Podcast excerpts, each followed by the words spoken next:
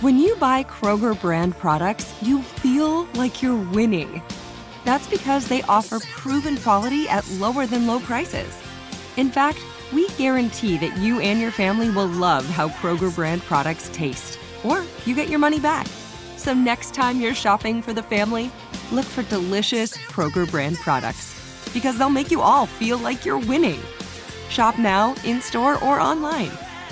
Kroger, fresh for everyone.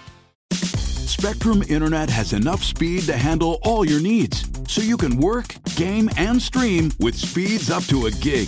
Plus, Spectrum's advanced Wi Fi provides enhanced security for all your connected devices. Get Spectrum Internet with fast and reliable speeds, starting at just $29.99 a month with a two year price guarantee.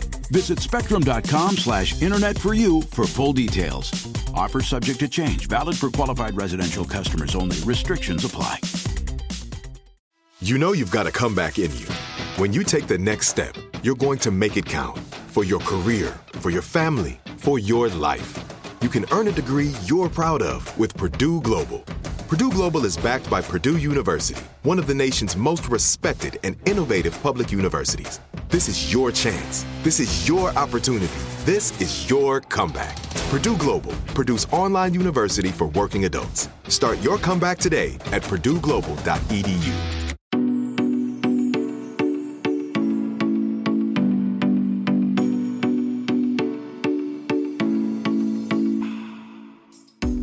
Happy, happy Monday, everybody. My name is Kat, and welcome. I am the host of You Need Therapy. I hope you guys are all hanging in there as we're about to round out 2020. It's like the year that we never thought would end, that also somehow for me has just kind of flown by. It's like, where, where did it go and what did we do? Although when I look back, I think I've done a lot, just different things than I thought I was going to do, I suppose.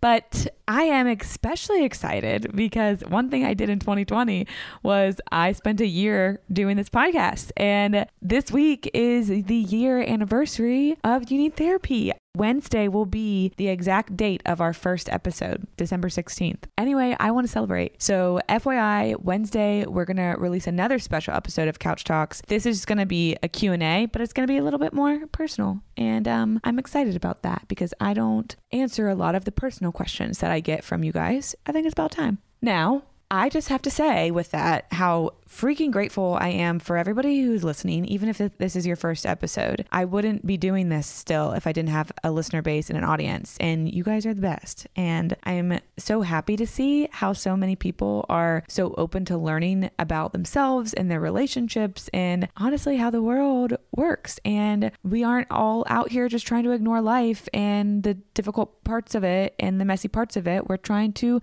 move through it and go through it and face it. And so I am grateful for you guys and I'm proud of you guys at the same time. Also, I have to say, I'm going to say this all again, but super grateful for a lot of people, including Alex Booth, who created this music for the intro. You can find him at, at Booth Tunes. I'm grateful for Amy, who found my podcast and decided that it was something that more people needed to see. And she gave me a bigger platform by inviting me to be on this awesome freaking platform of the network. And I'm grateful for everybody at iHeart. I don't know really any of them, but they're really helping me out a lot. And I'm grateful for the producer of this podcast, Houston. Thank you for really, I mean, some of the episodes are quite a mess before you guys hear them. So thank you for you and what you do and all my friends. I mean, I'm going to stop because I'm going to do this again on Wednesday. So I'm just really excited. We've made it to a year and um, that's something worth talking about, I think. Now, on to the actual, real, juicy content of this episode. We have more Enneagram, like praise hands everywhere, because I know you guys are loving this stuff.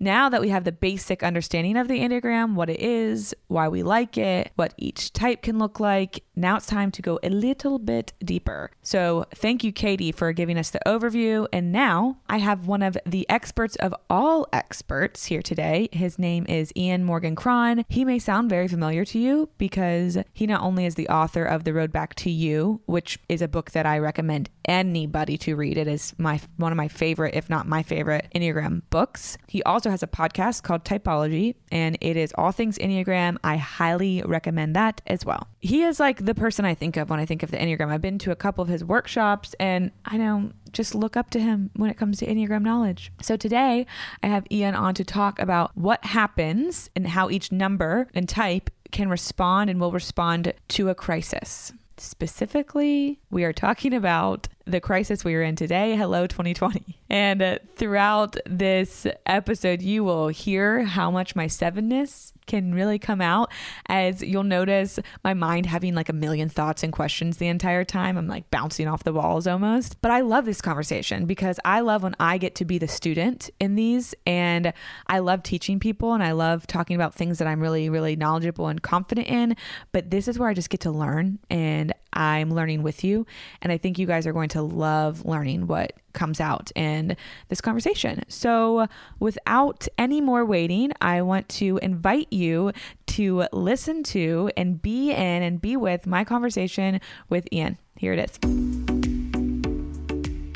Okay, well, I have Ian Morgan Cron here, an Enneagram expert some might call him the expert, who he wrote The Road Back to You, which is the book that I got started with the Enneagram on. Then I made everybody else in my family get started on the Enneagram on. We're going to talk about all things Enneagram, specifically crisis. But before we get started, welcome. Thank you. I'm glad to be here. So, you have a program coming out. So, before we get into all the meat of everything, can you tell us a little bit about that? We have now a background of what the Enneagram is in our heads, thanks to Katie from last week. So people I think are really interested in diving deeper into all of that stuff. And I think this program might help them do that. So can you tell us what it is? Yeah, I sure can. So uh, True You is sort of a deeper dive into the Enneagram for each of the, the nine types. And uh, what's cool about it is, is I do 90 minutes on each type. So, you know, if you've already heard about all nine numbers, you've had a general overview. This is a chance for you to, in an a la carte way, you can say, well, I'm a four, and so I'm just going to buy the four module or I'm married, I'm a four and I'm married to a seven. And so I'm gonna get the four and seven module uh, and watch those together. Or you can buy all nine, right? It, interestingly, most people buy all nine. So, you know, I think that it's uh, a really good opportunity for people to dive deeper into the Enneagram. True You, if you went to my website, which is Ian Morgan Cron, I A N M O R G A N C R O N uh, dot com, uh, and sign up uh, with uh, your email you'll get a you know an email with a code and all that stuff for the course. It's really great. People have been really excited about yeah, it. yeah and what i think too is well, i would want to buy i would definitely want to have my wing too to look at that but i have mistyping anxiety so, mm-hmm. what is your type? So I believe I'm a seven, and I have obviously been proclaiming that I'm a seven because I like being a seven. But I have fear that I I thought I was a six for a really long time. And my mom, when she read The Road Back to You, I asked her, I was like, "What do you think I am?" After reading that, she was like, "Oh, you're a four. I was like, "No, I've never even thought that." But now you have me questioning, and now my I don't think I'm a four. So I think that I'm a seven. We're gonna go with that today. Okay. I'm hoping also to learn because I always find it interesting learning about the different types and then learning about wings and how to me sometimes the wings are to me the opposite like my wing can be the opposite of my actual number. And when I learn about like an 8 who has a 9 wing I, I'm always very interested in that. And it kind of like I wonder like what do you think allows people to have such a strong if you're an 8 such a strong I can make decisions I can do all this stuff but then I like I I'm go with the flow. You know what I mean that always drives me yeah. Wild. It's hard for me to understand it. Sure. So maybe just by way of uh, just quickly just talk about what wings are, yeah. and then I'll answer your question yeah. more specifically. So you have a basic core type, and in your your case, it's a seven, right? The enthusiast and you have numbers on both sides of yours. So you could have a eight wing mm-hmm. or you could have a six wing. Mm-hmm. One of the mistakes people make, and I hear it all the time, is, "Oh, I'm a four with a nine wing," yes. and I'm like, uh, "No, that's good." I tell them that's the scramblegram, yeah. not the enneagram. Your wing can only be one of the two numbers on either side of yours. Yeah right? That's why we call them wings. Mm-hmm. And I think what you're describing is a, an issue that lots of people have, including myself. You can have what we call a heavy wing, mm-hmm. you can have a moderate wing, or you can have a light wing. Mm-hmm. If you have a heavy wing, it, it simply means that if you're a seven, let's say you have a six wing, that the influence of the six on your core type is powerful. It's very, very strong. It may be so strong that you are ambivalent about whether or not I'm a seven or I'm a 6 because mm-hmm. the, the six is so strong. you might have a moderate, right? Or you may have a wing that's so light you can barely see any of its characteristic traits playing out in your core type. Mm-hmm. And also, something else I try to remind people of is that you really have two wings. It's just that one is dominant, yeah. right? I like to say that, you know, a, a, bird with one wing just flies in circles. You have yeah. both wings. Yeah, I didn't ever think about that. Yeah, and you have a choice, I think. You know, like I'm a four. I have a very strong three wing. For a long time, I thought I might be a three, except I did not identify with its unconscious motivation. Mm-hmm. I really identified with the four's unconscious motivation. But when I'm writing a book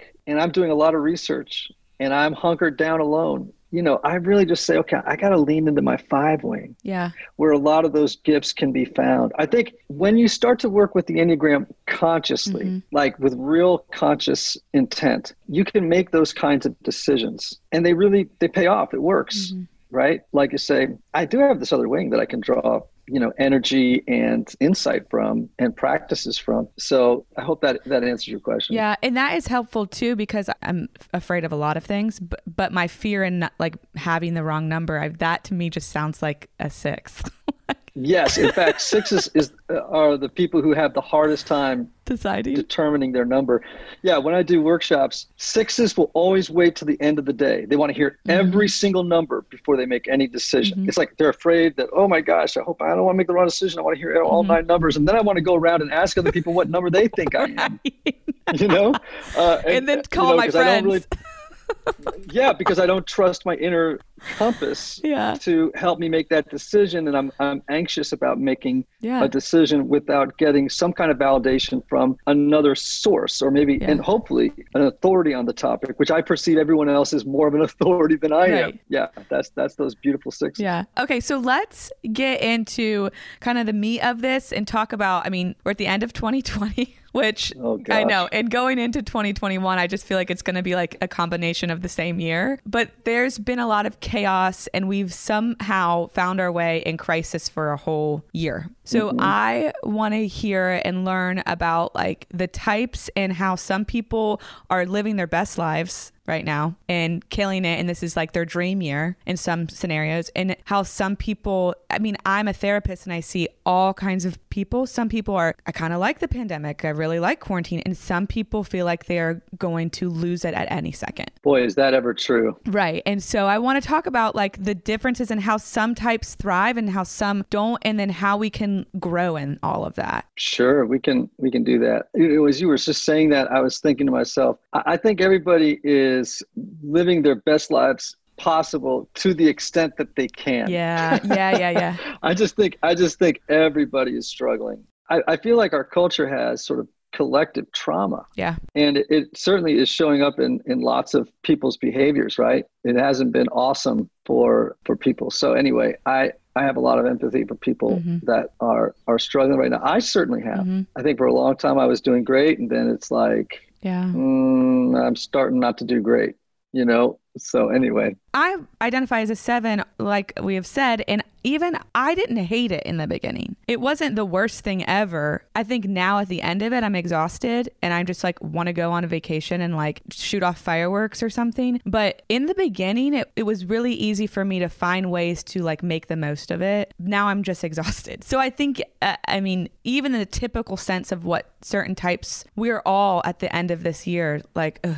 so I think that is such a good point to say we're living our best lives to the best we can. Absolutely. And some numbers have better equipment than others yeah. to do that. Like sevens, you know, this is where the gift of reframing comes in really mm-hmm. handy. You know what I mean? Like mm-hmm. for a mm-hmm. seven who's generally enthusiastic, very sunny, sees the silver lining in everything, there is a point at which, you know, just exhaustion sets in and, and then some of those characteristic features uh, start to wane a little bit, mm-hmm. you know, or you go to your your number in stress, which for you would be on a low, the unhealthy one. Mm-hmm. You'd start to look like an unhealthy one. You become more moralistic. You would start cleaning your sock drawers and you know sort of making sure all the colors are aligned. You know what I mean? Yeah. I, you know, my son's a seven, and I, I, I can always spot when he's in a bad zone because mm-hmm. he he becomes critical. He can become judgmental. He can take the moral high ground. He starts to be clean, and when my son starts, my seven starts to be clean. I know something's yeah. up. You know, that's not the natural you know? part of me. Yeah. No, because he's normally a yard sale. You know, there's just always a million things in his wake.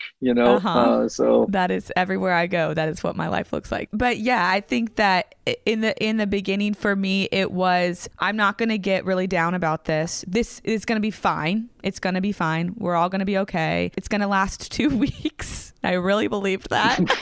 really.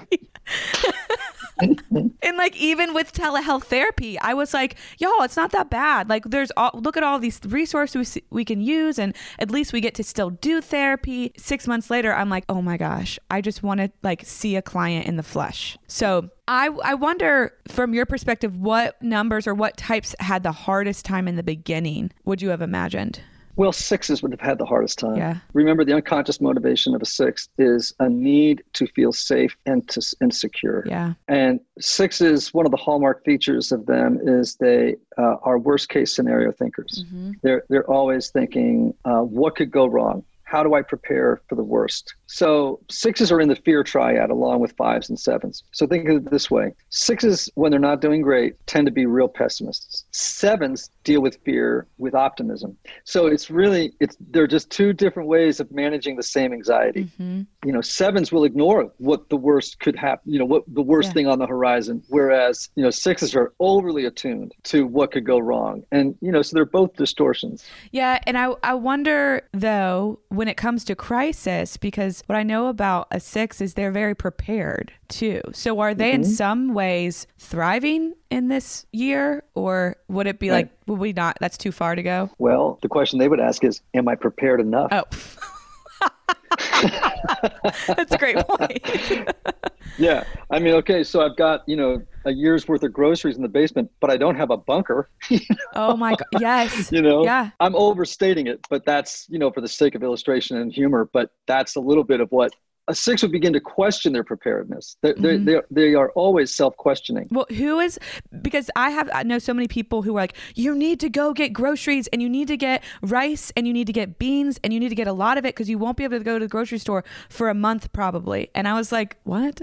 I don't I don't think I went grocery shopping. But a six is Yeah. the one getting all of that stuff, I guess. yeah and you're not getting enough i mean sometimes a seven and six couple or business partners things like that if they're both pretty they're awesome together Yeah. i do a ton of corporate work and i worked with a company where the seven was a ceo and the six was the cfo and the seven would be i got this big idea and the six is like we got to wait because otherwise we won't make payroll if you spend all that money on a great idea Yeah. and so they just always balanced each other out in a great way Yeah. you know they tempered each other I think when I went grocery shopping for the pandemic, I bought like fun food. Like I was gonna say you, you went out you bought you bought forty pounds of Reese's cups. You know, it's like yes, I literally have four bags of Reese's in my drawer next to my desk. So that's what I got. see, I'm psychic. I'm psychic. Oh, that's amazing. You told yourself it was for your clients, uh, even though they were on you know on Zoom. You're like, uh, I got to get those for my clients. No, I literally bought them to put in the waiting room. I like to buy the holiday Reese's because they're better. And this is also what I did. And I don't know if this is just me, but they were three for ten dollars. I just needed one bag, which was like three dollars. But I was like, this is such a deal. So then I have like six bags because I like I should get six of them. And now I have some clients in the office, but yeah, I, they're mostly being eaten by me. oh, that's hilarious. Okay, so what what do you think about? I mean, with you a four, how has this affected you? Like, four, what did fours do in the quarantine crisis time? So I'm one of those numbers who tends easily to withdraw, Okay, and I'm I'm very comfortable being alone. Mm. You know, I, I'm what we might call an ambivert. I'm, I'm somewhere between an mm-hmm. introvert and, a, and an extrovert, but I love silence. So it's it's not an issue for me. Mm. But I love people. I can only take people in reasonable doses. You know, I, I can be with people Yeah. all day. Like when I do workshops, you know, they're eight hours. Yeah. And so I, I may go from nine to five. You know, I'm not a two. I used to work with a two and, and he would be able to go out all night long after the workshop. He just loved the interpersonal side of mm-hmm. everything. He just wanted to be with people all the time. He mm-hmm. got energy from it. And the five o'clock hit and the client might say, Hey, why don't you come out for drinks with us or dinner? And I'd be like, you know, I got to be with you tomorrow. And the best thing I can do for you right now is go back to my room and be quiet. oh And that's my way of being loving toward them. yeah, but I would be offended. Oh, I'm so sorry. You wouldn't be because I put it in a way that really makes sense. okay. And by the way, that's one of the gifts of the Enneagram Yeah. is it would teach you that a four, some fours, and particularly fives, it's not personal. Yeah, It's just I need to recharge. Yeah, I just don't have that kind of relational steam. Mm-hmm. It's not that I don't like you. I love you, but hey, listen, I have to do this with my kids. Yeah. You know, when they're in my home for a week, I'm like, okay, I got to spend an hour. They know that dad has to go to his room Mm-hmm. for an hour or two to read and be quiet. And it's not personal. So he can come back out late afternoon when we go play Topgolf or something and I'll be recharged and ready to go. Mm-hmm. Yeah. I think that's interesting just because for somebody who wants to go all the time, which I also find myself as an, an extroverted introvert. Like I like my alone time too, but I find myself in spaces where I'm like, well, why wouldn't they want to do that? We've had such a great day. Why wouldn't they want to celebrate the day with me at the end of the day? But I think the key to that, as you said, I would put it in a way that was loving and you would hear what I was saying. Yeah. So you have enjoyed this time to recharge the whole year? Well, I actually just got over COVID. Oh, no. Yeah, I, I got it on a trip I had to take Mm. to Utah and uh, I had no choice. So my wife and I both got it and we're, you know, pretty darn sick. Yeah. So, you know, I was sort of for about a month out of Yeah. commission. Glad to say we're fully back. Yeah. And, and actually I can go out and be a little less anxious about catching Because it. you know? had it. Um, yeah, because I have some natural immunities mm. now. That said, you know, as a four, I, I wouldn't say I've enjoyed it because, you know, so many people have suffered, but I am by nature a, a person who's okay with silence and self reflection. I, I don't Yeah. run away from the voices in my head. I, I'm okay when I have not great feelings. And part of that is just the product of my having done a lot of personal work on myself. And, you know, I go to therapy every week. I, I'm very attentive to my inner world, like most fours would be. Yeah. And uh, so that's been very helpful. What would you suggest to because my experience is fours love therapy. Oh, yeah. I have many four And clients. therapists I and love them. therapists love us. I love that. Yes. I love Yeah. them because Yeah. that is one I know they're going to come and they're going to talk. And if I push them, they'll go. I'll, I'll ask them to talk to a scarf. They'll talk to a scarf and they'll start crying to the scarf. Like super easy to do a lot of really, really important and helpful experiential work with. So I love them and they love therapy. And I would wonder what you would suggest how they can take the qualities of their feelings to the best of their ability through this because what I've seen in my experience with some of these people is it is at this point and it depends on where their feelings what they're going towards but some of them are it's like almost become too much now because they're they've been so feely for so many months continuously about basically the same essence of what's going on. And it's almost exhausting now and a trait that they usually lean into it's like i'm over it does that that make sense what i'm even saying Yeah. I mean, I think the therapeutic approach to that sort of thing isn't much different than it would be at other times, which is, first of all, trying to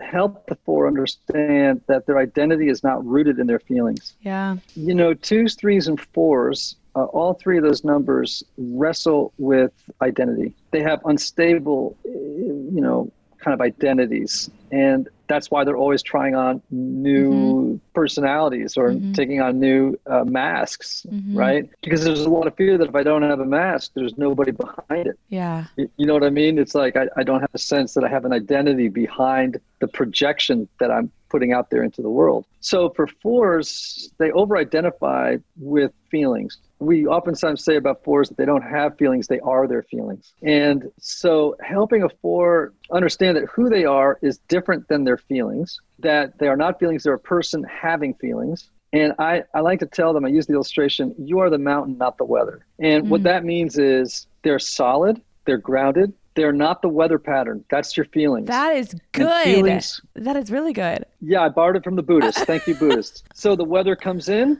Maybe today it's sadness. Maybe it's joy. Three hours later, Mm-hmm. guess what? You get a phone call. Bad news. Oh, sad. Two hours later, someone calls and offers you Yeah. a job. Doing great. You know what I mean? Yeah. It's like, but don't get hooked to the feeling. Be the mountain, yeah not the weather. yeah And and I, another mantra I, I use with uh, fours is um, no emotion is final. oh yes yes No yes, yes. emotion is final that's important to and hear uh, so they have to work on critical thinking so that they're not always locked into their feelings as a source of information or as a way of processing the world. Yeah. You know, that made me think of when you were talking about one, that's really helpful. And two, when you're talking about the two, threes, and fours all having that mask, makes me wonder a three who is very mask is their achievement and their job and their success. Well, a lot of people don't have that this year. Whether they lost their job or things haven't been going the way they were projected to, or they can't do their job because COVID restrictions don't allow it. What would you offer some of those people, or how can, what would you say to them? Because I just imagine that being really tough. It is tough for a three uh, in particular, though threes are, you know, are incredibly adaptable people. So for them to make the transition to Zoom may be frustrating, right? Yeah. And being in a home where there are distractions like children or people around because they don't like to be interrupted when they're working. Mm-hmm. They will not be happy if the kids are constantly running through and uh, you know the partner or Yeah. spouse is you know making demands on them. That's going to be difficult for them. But you know, I oftentimes will tell any number, look, these challenges are opportunities for you to grow Mm-hmm. as long as you're self-aware and realize look this is a growing edge for me i have to learn uh, as a three to be uh, more present recognize that other people's feelings uh, are important right Mm-hmm. to be adaptable in the moment uh, not to go you know under stress into doing more working than usual Yeah. from now you're just doing it from home but you're really doubling down Yeah. so i think for each type if if they think about it they can tell themselves you know this is going to be hard but this is also going to be an opportunity to grow in, i'm forced to either grow or go here Mhm. you know what i mean it's Mhm. like and choose to grow Yeah, that is important to hear and even to repeat. You have a choice to grow or go. And I lean so towards that because I think of my, my optimism. It's like, well, I don't, I have two choices. I'm going to mm-hmm. choose the glass half full. That's easy for Right. me to hear, but I think it's important for everybody in this time to adapt because we can't control a lot of what's happening and we can control what we do with what we have. And so I think that Yep. is gro- that's a great little statement you have. I also was as you were saying that of course my mind is just bouncing, so bear with me in this, but I'm thinking about somebody like a 9. I would imagine they would be thriving. you know what it all depends on the level of integration they have Okay. if they're healthy nines, any type that's self aware, familiar with their patterns, able to step back and observe in the moment what's happening Right. and, and then self regulating in some way, well, they can do fantastically. Right. Right. I mean, there's going to be some challenges. Some numbers will probably have an easier time than others, Mm-hmm. but to the degree that they're healthy, the healthier you are, the more resilient you will be. Yeah. And you know, resilience is like such an important thing in the in the in life. you it. know, and oh, It- you need it big time. And part of it's hardwired. Yeah. Some people are just more naturally resilient than other people for whatever reason, right? But evidence-based research tells us that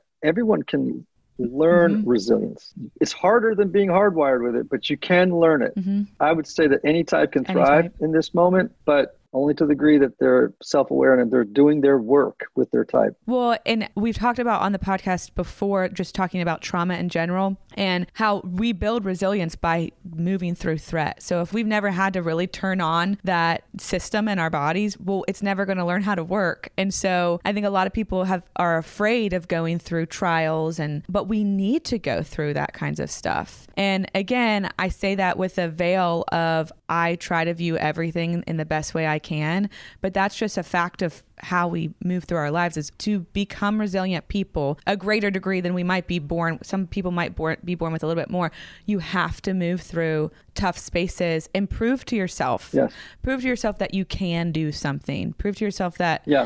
this won't kill us. And it, it even makes me think about my nine friends who struggle with making just decisions in general or speaking up for themselves. They don't really realize that it's not going to kill them and people will still love them until they do it and then they let us love them.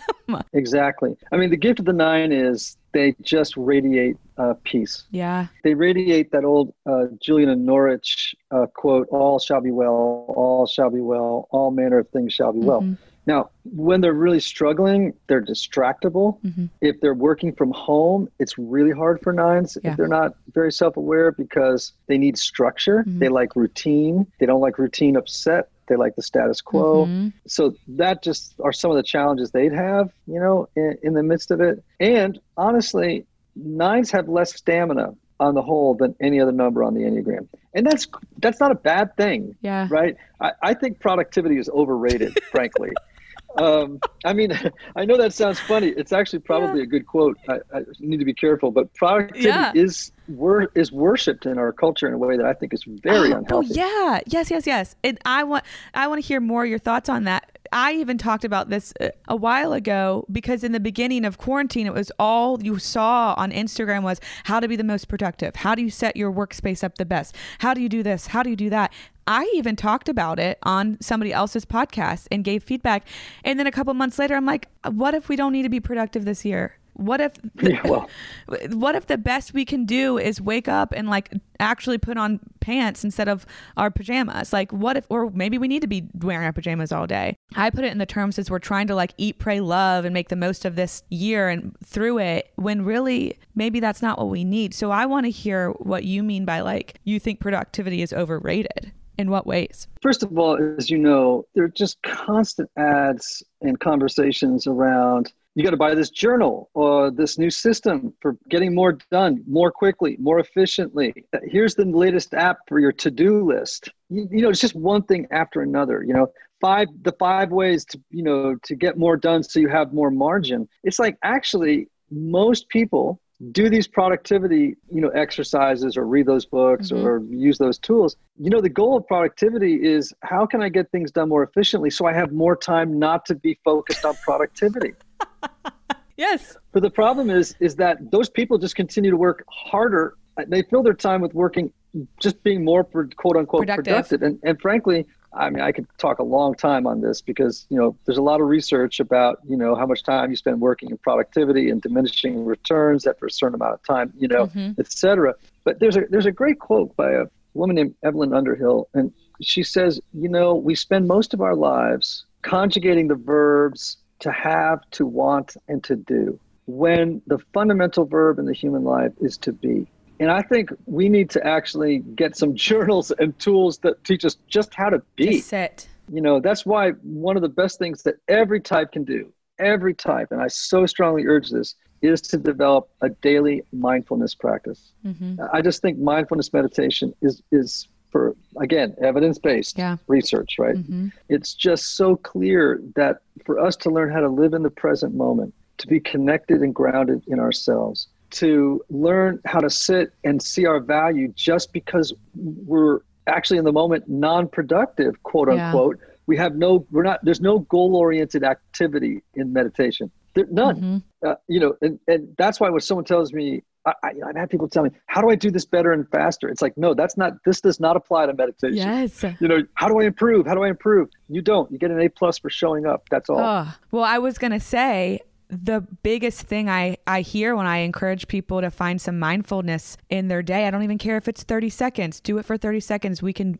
find more time as we go. It's, well, I'm not very good at that. I'm not good at being mindful. I'm like, okay. Well, well, of course you're not. what? It's new. Right. Oh my which brings a whole nother thing in adulthood. I think right. a lot of us won't do things that are we haven't been doing our whole lives because in adults we're right. expected to be good from the beginning.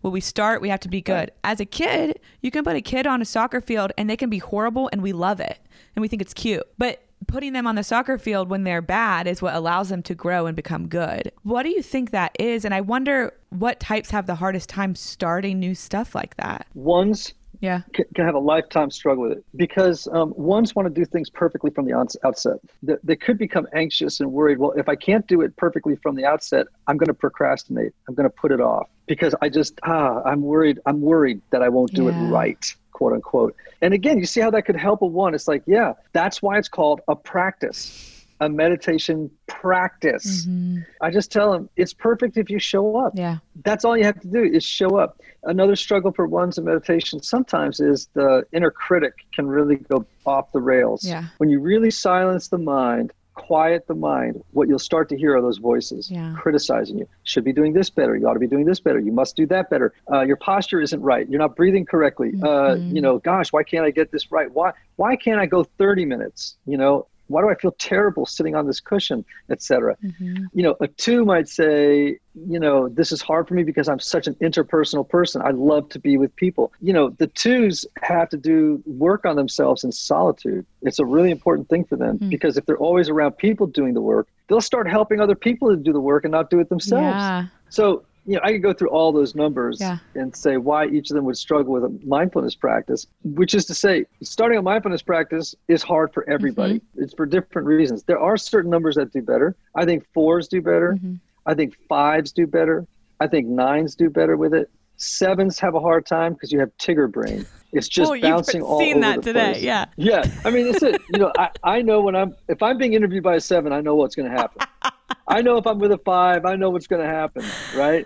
Sixes, you know, sixes get antsy. They're anxious types. Eights are like, I just want to, you know, this is a waste of time. I'm dry. There's such so much forward momentum yeah. all the time. So anyhow, yeah, it's it's a practice. Yeah. That's all I can say. Well, I think going even back to the beginning of what brought that up was the hardest thing that we have as a culture is to just sit and to be. Oh, yeah. We're always trying to do and make and create. I think that can show up no matter what your type is, just as our culture looks that way. And so I almost think of this year as like a big reset for us all to look at well, what is important. If our to do list that we had, I made last year, because I write a letter every year to myself, the end of the year.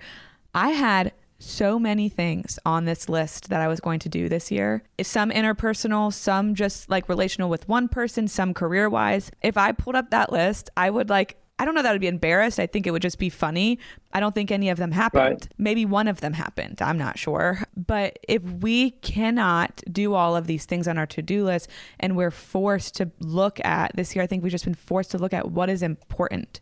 And that's to like be, show up and be present as a human with the people that we can be present with. I also wonder with the mindfulness, do you think it's the same thing as every type struggles in their own way being mindful, as every type struggles in their own way showing up as just like themselves without offering something, whether it's my funness, my productivity, my job, my agreeableness, my assertiveness? Does everybody struggle to just show up human as themselves without their stuff? Do you see that? Absolutely. And it's a lifelong journey yeah. toward showing up as your true self. Yeah. I think that, you know, certain numbers do better at it than others by nature. Uh, nines do a great job of just showing up as themselves. They're, they're what you see is what you get people.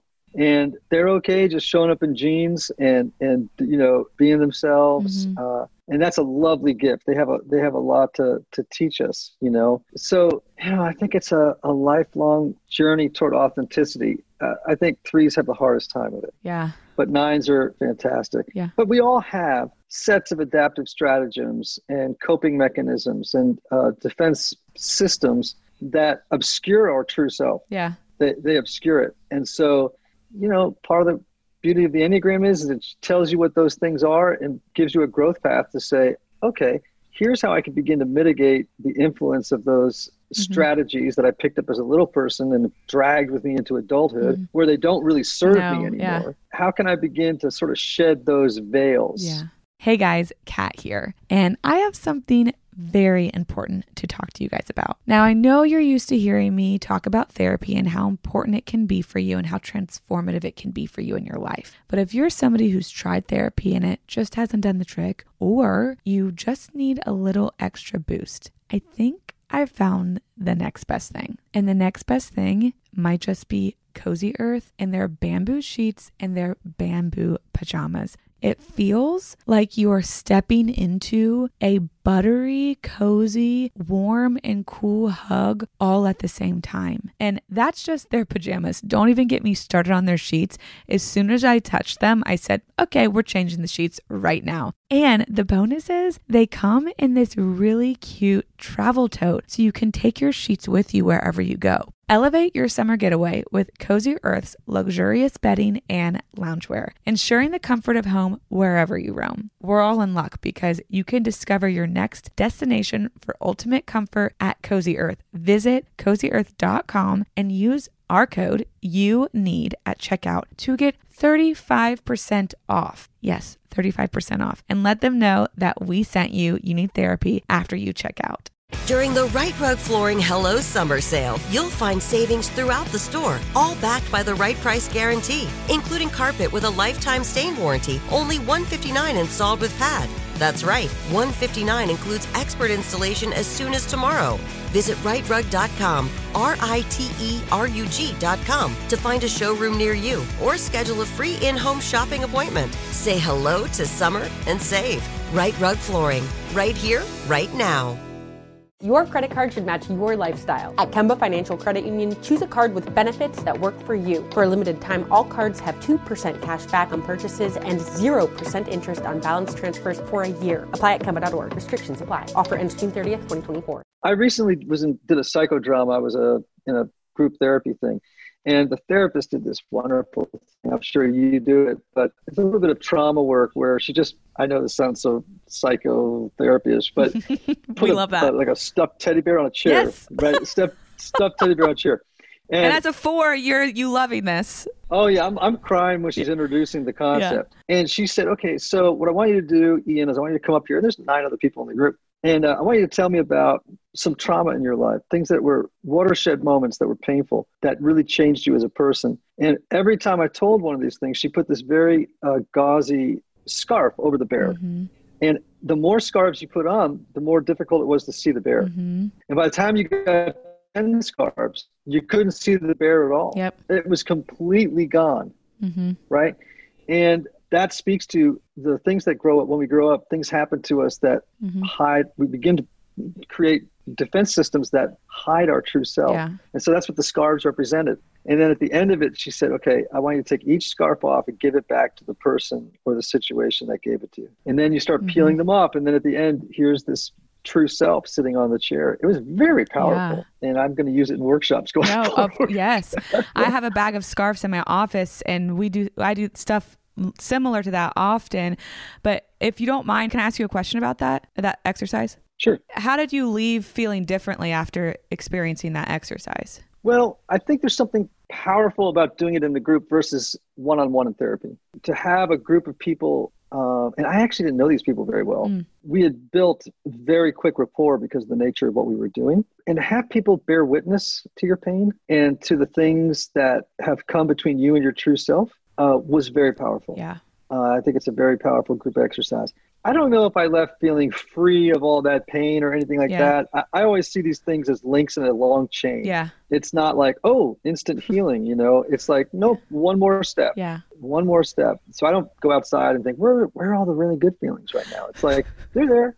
They're going to come. Yeah. You know, it's a journey. It's not, and by the way, it's a journey that doesn't have a destination. You're never going to find, you're never going to Yeah. get there in this life. Yeah. You're just going to get better. Yeah, and thank you for saying that because I think often we go into things like that, and whether it's I'm going to go to a workshop or I'm going to go to residential treatment or I'm just going to start therapy, and we think that after like 30 days, three days, I don't know, that everything's going to be different and easy and we're going to have no more problems. That's Yeah. never it. It is a beginning of something that lasts forever. I will mm-hmm. forever be in some kind of therapy, whether I'm going every week or I'm going once a month or I'm going to workshops. I'm always on a quest to find the deeper, truer version of who I am because we're always experiencing life. So just like you put those scars on that bear, well, your life isn't over. So you're still having experiences that might throw a new scarf on that bear. And by experiencing that exercise and having the awareness and having the setup of help you might have, you're better equipped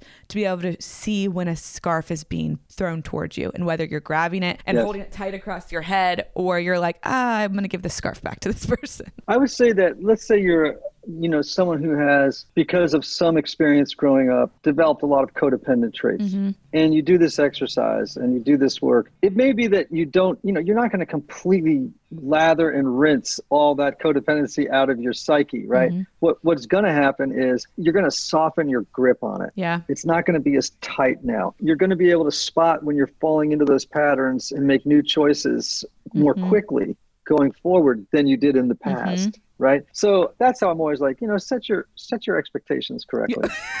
Yeah, and I don't I mean, you don't see clients one-on-one anymore, but you did in the past, right? Just as a therapist? Yes. Okay. So, uh, how often have you heard I hear this, all the time. And I work specifically with eating disorders and body image. So often, what I hear is, when is this going to be over? How long is this going to take? When is this not, when are these voices going to go away? All of this stuff, I hear that all the time. And I don't know. They most likely will never fully go away. You're going to be better able to respond to them. And your like trueness of who you are and who you want to be is going to become bigger than that diseased self. But I think so often we want it to be lathered and rinsed away. And I don't have experiences where that's ever really just been like healed. That would be really cool Right. if we could do that, but that I don't have that power. Right. Well, you know, as you know, people in recovery, and I have a lot of personal experience with this, we go into treatment, uh, we come out, we have to continue going to meetings uh, to, to meet with other addicts uh, or alcoholics, or maybe it's an eating disorder group, mm-hmm. maybe you're in treatment for that, et cetera, et cetera, because the disease doesn't go away, right? The disease doesn't go away. You, you just live in a different relationship with it now. It's not running your life Yeah. anymore. Yeah. By the way, I'm, I'm sure in your practice working with a lot of eating disorder people, and tell me if I'm right about this, you have a lot of Enneagram ones. I knew you were going to say that. I do. But you know what? I also think a lot of my clients might also, because I don't ever tell them what they are, because I'm not an expert in that. I think a lot of them are mistyped as well. But I do have a lot of ones, and ones are, they can be challenging to work with at times because they want it to be mm-hmm. black and, I mean, they want it to be black and white, which is why they develop this kind of addiction. And it's also interesting for me as a seven when because I've struggled with my own eating disorder. And in my stress level, I go to the unhealthy size of a one, which when I learned that, I was right. like, oh, I always wondered why this is what I chose. and it makes sense now. But yeah, which which makes me even like I we're not going to go into it because it would be a whole nother podcast. But addiction in the enneagram is so fascinating to me because I hear so often that people are like sevens are addicts, sevens are addicts, sevens are the most likely to be addicts, and I'm like, first of all, we are all addicted to something, and Totally. I don't see that as a as a therapist. I don't see sevens as the most likely person to end up because I worked at a treatment center about an hour away from Nashville for a while and when I started therapy and I would could never say the majority of clients were sevens. I think we all can gravitate toward addiction Yeah. in our own stuff for different reasons. That's true. I see all types of people in the rooms where they're working on their recovery. I think that certain numbers are maybe a little bit more Likely. set up for addictions than Yeah. other types. I wouldn't say likely, just more set up, Mm-hmm. you know. But because I also believe, you know, in sort of a little bit of the medical model, I'd say that, you know, there's a genetic component here Mm-hmm. And an environmental mm-hmm. component here that ha- will contribute to somebody being more likely to fall into either process addictions or chemical addictions. Yeah, which again, I, I could talk to you for a whole other hour on that, and maybe Yes, maybe in the could. Yes, future we could could. do I'd be that. happy. Yeah, I would, I'd be happy to do I would it. love to do that in the future. But before we wrap this up, one I don't feel like, and I feel bad because I feel like these people get left out. There's two numbers we haven't even touched on really, but fives. One, I don't know any fives. I'm I know maybe two. I that, that I know. So in my like vicinity, I definitely don't have close relationships with them. I don't know why that is. It might be a natural thing. It might be a me thing. But how are fives? surviving this year has has it been easy has it been more difficult Again, it all depends on the level of health. True. Okay. Yes. It, it yes. all yes. depends on the level of self-awareness of the type. I think you know you're a, a- five in that sort of average range. You know, not Yeah. super self-aware, not not super unself-aware. You know, being alone isn't real hard for fives. You know, being close to home isn't necessarily hard for fives. in fact, of all the types, they they would find it the easiest. They tend to be introverted. They need a lot of time alone to recharge mm-hmm. away from the demands of relationships that typically deplete them more than it does for other types. They love to research and gather knowledge. I, you know, at the beginning of COVID, I, I met mm. with a friend of mine. I mean, it had just been a month, you know, that from the time of the start of the of the pandemic, and this guy knew more. I laughed. I said, "You know more about COVID than Anthony Fauci now. you have done you have done all the research. You have been out there reading, you know, all these Yeah. obscure sources, and you know, it's a little bit of a playground for fives, you know. And I don't want to make that a blanket statement, but I do think that for those fives, let me put it this way having to spend that time alone is just easier for them Yeah. than let's say for a two or other types that are more interpersonal than they are Yeah. So a five is going to be doing all this research just because it's available and it becomes, I guess, somewhat, and this could be an assumption, it, it's interesting and it's the here and now, and I can learn a lot about this thing. Six is going to be doing the research because they're freaked out. Yep. How are eights responding to, or in general, respond to crisis? Because I think of them as like they're going to fix it, but I don't know if that's, they're going to tell me what to do and what I shouldn't do. well you know a true eight is kind of fearless Oh, must be Uh, nice. and the danger the danger of that Yeah. though, is they think they think they're invincible oh, they think they're bulletproof. And so that's a bit of a danger. Um, i'd say the the other thing about eights is they they're kind of they're kind of going to be sort of a little let down when when the when they, they've had two kind of exciting things they've had an election Yeah. a very heated combative you know election oh yeah. and they've had COVID, and so, with, which has had a lot of politicization and other things. I mean, they love a little bit of conflict and debate. Things may get a little cooler, and they're going to be like a little bored uh, because they, they don't have a lot to, you know, have an opinion about Yeah. and be in conversation about it with people who may disagree with them. Yeah. But I, I think that eights who have they have more energy than any other number on the enneagram. So if they're beginning to feel overly constrained, or if they feel this would be a hard thing for eights that others are placing limitations on them, they are not going to like that. Yeah. So I will tell you a funny story about eights in the in the pandemic. My mom is a very strong eight. Ooh. She's 90 she's 92 years old and I said to her when the pandemic broke I said, "Well, hey mom, uh have you just joking? I said, "Have you uh do you have COVID, you know, or or have you been attacked by COVID?" And she goes, "It wouldn't dare."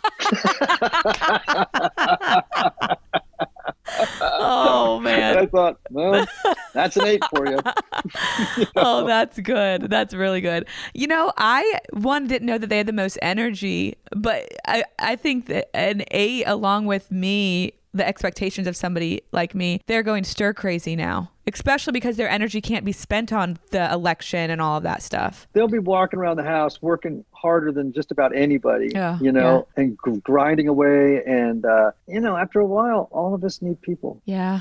All of us. Yeah. We are social creatures. I miss hugging people. Mm-hmm. I miss face to face time. Uh, other people will miss other people for different reasons. But it doesn't matter what type you are. We are social creatures Yeah. and we need each other. And so this is a season for empathy and for care. It's a season for understanding. I can't wait for everybody to get off the crazy political media stuff that mm-hmm. they're doing at home, watching the news, scrolling through Twitter. I mean, this stuff is toxic. Watching We- we to conspiracy learn how to- documentaries. Yes, and, and we really need we really need to become people who see other people as more complicated than their political position. Mm-hmm. You know, we're there's so much more to us than these things. Those are opinions. Mm-hmm. That's all they are. They're just opinions. They're not your identity. Yeah. And so we we just need to learn. All of us need to learn how to be more human again. Yeah. I think that's a even a, a great way to wrap this up is like all of us in some way are struggling in the end of this because of the fact that we were born to connect to people. Oh my gosh. Absolutely. And when next time, if we ever have a chance to talk again, we'll talk about addictions and that, you know, the opposite of addiction is connection. That's the, you are my you are my people. connection. Yes. Yes. That's, that's how important it is. We, we, uh, you know, particularly for people who have insecure attachments, you Mm-hmm. know, we, we need to get out there and be together Yeah. and form attachments to other people, healthy attachment. And uh, when we're not doing that, we're less than us. Yeah. How do you uh, encourage people, no matter what their type is, to connect and grow in that attachment to the best we can in the times we're in? Because to me, what I foresee, I mean, I'm not, I don't know what I'm talking about when it comes to this, but I foresee things getting uh, worse right now in the time we're in. It seemed like it was getting better, and now it's like, oh, I'm about to go back to virtual therapy, all of that. So, how do you suggest that we lean into connectedness and not so much into the scrolling through all of the dangers and dooms of the world that separate us? I go back to something I said earlier a little bit differently. I think we need to work on our the attachment we have with ourselves. Yeah. We need to become get more in touch with our own hearts, our own desires, to be grounded in them. Because if we do that, we'll be more prepared to go out into the world when the time comes to mm-hmm. to form healthy attachments with other people. Mm-hmm. But we first have to do it with ourselves. Mm-hmm. We we need to forge what I call unconditional self friendship. Mm. If you do that, then you'll be more capable of other friendships with, with other people. You won't be if you don't have unconditional self friendship, you'll have a lot of trouble forging friendships and meaningful relationships with other people. Mm-hmm. I love that. So you heard it here. That's what we need to do moving into 2021, which could look like 2020. Thank you for doing this. Uh, yeah, yeah. You know, the optimist in me is like, it's going to turn 2021. Midnight's going to happen. COVID's going to go away, and we're going to start over. I don't think it's going to happen, but, but, that's what. Lean into your six. lean into six. your six wing a little. yeah, I need to do that. Temper that. Thank you for doing this. I really enjoyed it and learned a lot and would love to have another conversation about addiction. I also, my brain, of course, it's tiggering and thought um, I've been dying to have a conversation with somebody about just our own like attachments and relationships, whether it be insecure, secure, avoidant, whatever, and our Enneagram number. And if there's like a correlation with different numbers, that would be fascinating. Do you ever do any work or conversations around that? You know, I haven't, but I'm always glad to get out there and process aloud. Yeah, I would love that. That would be really cool for me. So thank you for doing this. And again, how can people find the True You series and how do they find you and your podcast, which is awesome? Yeah. Okay. My podcast is called Typology, T Y P O L O G Y.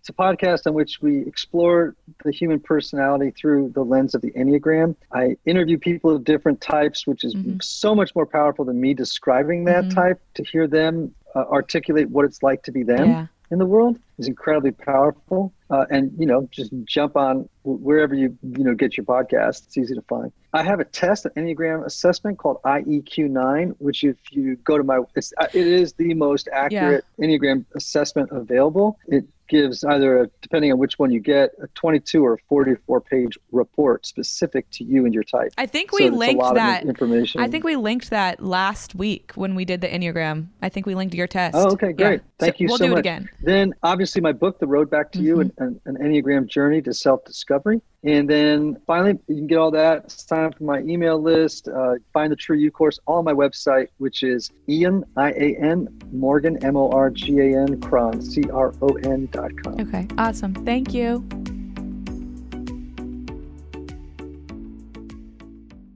During the Rite Rug Flooring Hello Summer Sale, you'll find savings throughout the store, all backed by the right price guarantee, including carpet with a lifetime stain warranty, only $159 installed with pad. That's right, 159 includes expert installation as soon as tomorrow. Visit riterug.com, R I T E R U G.com, to find a showroom near you or schedule a free in home shopping appointment. Say hello to summer and save. Rite Rug Flooring, right here, right now. Your credit card should match your lifestyle. At Kemba Financial Credit Union, choose a card with benefits that work for you. For a limited time, all cards have 2% cash back on purchases and 0% interest on balance transfers for a year. Apply at Kemba.org. Restrictions apply. Offer ends June 30th, 2024. You wouldn't expect to hear that we're America's third best city for beer like this one. Or home to vibes like this. And this. It might surprise you that we're top 10 for immersive art that's like, whoa. And Hmm. Not to mention, we have one of the top zoos in the country. So, can a city with the country's best pro soccer team, ranking as a top culinary destination in the world, be in your own backyard? Yes, Columbus. Plan your summer at experiencecolumbus.com/summer.